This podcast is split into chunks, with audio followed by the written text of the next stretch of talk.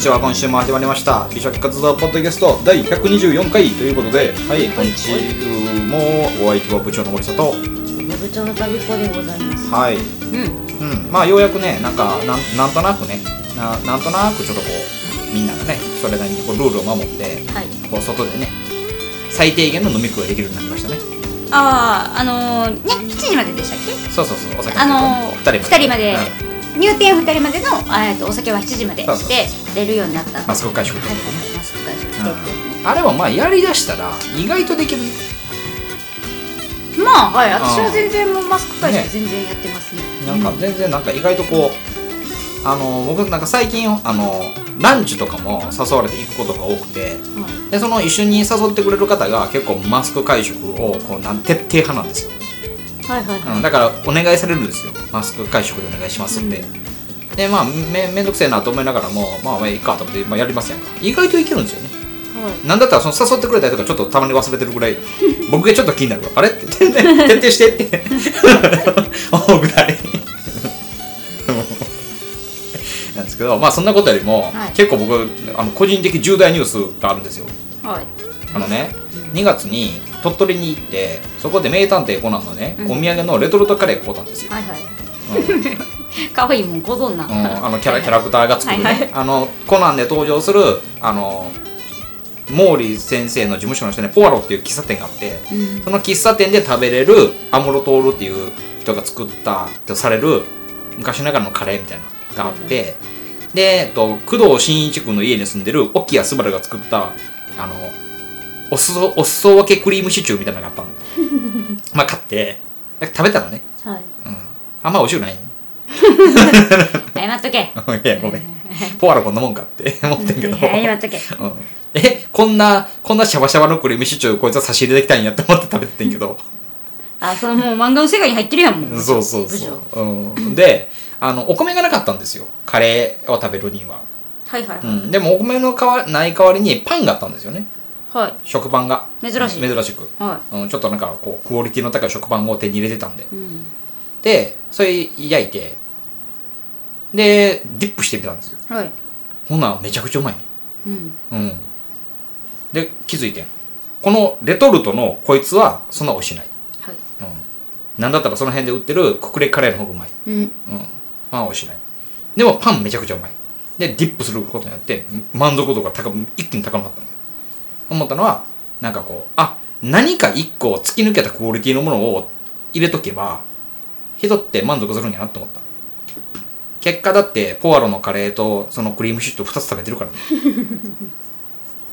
消費した食パン4枚やうん。 1人で4枚食べてるんだよすごないで、そのパンが美味しくなかったら、全然ダメでくださいい。やだからそのさあえっと最後にそのなんていうのいわゆるそのスーパーとかで買ってる食売ってる食パンあるやんか、はいあれを食べた記憶がもう10年以上前なんだよ、はいはいはい。うん、だからちょっとちょっと比較できなくてなんかまあ変な話その山崎ダブルソフトでもう美味しいのかっていうのはちょっとこの試してみようかなはいとは思い。ってますよだってまだ怪盗キッドのチーズカレー残ってるからあ、そうかそうか。 あれもきっと似たような感じや から、IQ400 のキッドが作ったと思われへんような多分配合になってると思うからそうそうねでまあパンといえばなんかちょっと珍しい形でパンを食べれるお店に行ってきたんで今週はそんなお店の話、はいということで行ってまいりました肥後橋へはい。はい、お店の名前は鉄板焼き271はい。ということで鉄板のパンは板ではなくてブレッドの方のパンでまあまあそのまんまですよねなんかパンをちょっとこう鉄板の上でどないかして出してくれる店鉄板の上でどないかしてうん、どないかして出してくれる店ここはあれですよね。あの、有名な、あの、梅田の、うんね、あの、人気行列できる、んあの、パン屋のお店、ルートさんの、ルート271さんの、うんあの、姉妹店らしくて。そうそうそうそう、はいはいはいでこれね、うんあのー僕なんかす何日何日何日か前にそのルートさんのプレミアム卵サンドっていうのを買って食べたんですよはいはいはい。でそれが美味しくてそれをまあインスタグラムに上げとったんですよね、はいはいストーリーかなんかでほなフォロワーさんの中の一人が肥後橋にある鉄板焼き271も美味しいです気になります美味しいですよ、みたいなことを言ってきて、うんなんなんぞやと思ってうんうん。で調べてああこんなふうにこんな店があんねやと思って普通に取れるみたいなんですけどあのなんかい居酒屋さんですよねだからなんか立ち飲み屋って書いてたんですけど座るとこいっぱいありましたね基本座れましたよねでもねあの Google とかの案内はね立ち飲みって書いてる、うーんもともと立ち飲み屋やったけどやっぱり急いだからとか、そっち系なんですかねまあまあなんかこうえっと餃子だったり、えーおでんやったりまあいろんなねちょっとしたこう当てメニューがあってでその中にそのルート271から来てるパンをどないかしたやつが食べれるはいうんだからね餃子とかもねあってね、犬鳴豚のねはいなんかあの先週地方が多分あれだよね多分犬鳴さんとか犬鳴峠的なのがあるからなんか神社的なのあるかはいはいら、うん、の餃子そうそうそうそう餃子はね3種類で辛いのと普通の肉の焼き、餃子と水餃子、うんおすすめは水餃子、うん、で今回はまあ焼きと水とはい頼んででなんかあのね餃子1人前につき1個なんかこのタレを選べるんですよね餃子のタレが豊富なんですよねはいうんなんかトマト醤油うん梅醤油みたいなね、とか、えー山椒バルサミコとか、ごま味噌とか酢胡椒でしょ、にんにく醤油、トリュフオイルと岩塩、これ55円プラス55円、いけますねでまあ今回は、えっと、2人前ずつなので有効系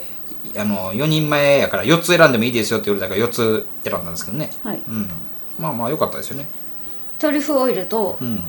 ににんんににくく醤醤油油とと酢酢胡胡椒椒とごま味噌うんうん選びましたであの通常のタレも別でついてくるからねあそうですね、ううんんだからまあまあなんかまあ僕でもこのお店好きですよあの店員さんのあの感じとかニコニコニコニコニコニコしてううんん、でねごなん夫婦かでやられてるみたいですねあご夫婦なんですね、はいあそうなんですねあタビコさんのあのちょっと意図不明な質問にも笑顔で答えてたよね旦那さんえその髪なんの毛の色はどうどれぐらいやってどれぐらい経ってるんですかとかですかはいどうやって染めたんですかとか最近ねあの、めっちゃ人の髪の毛の色気になってて、うんめっちゃいいなこの色と思ったら聞こうと思って、うん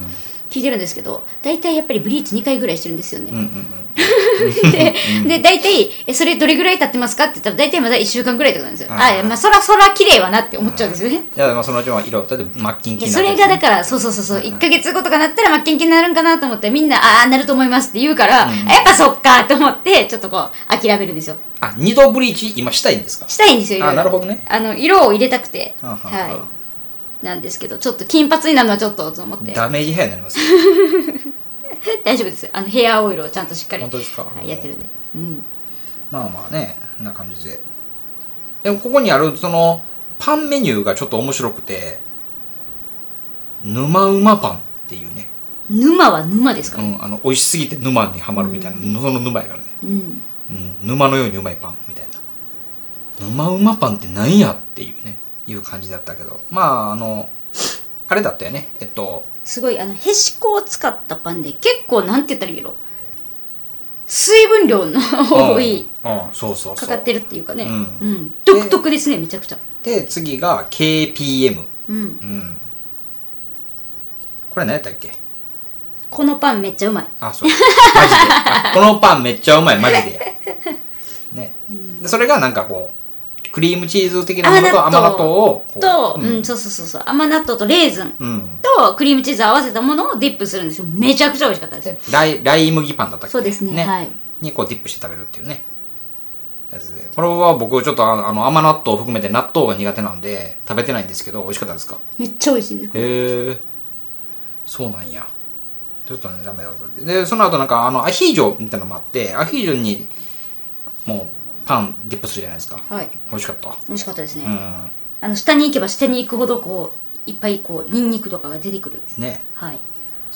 でもう僕はこの日一番推したいのはきなこ揚げパンアイスサンド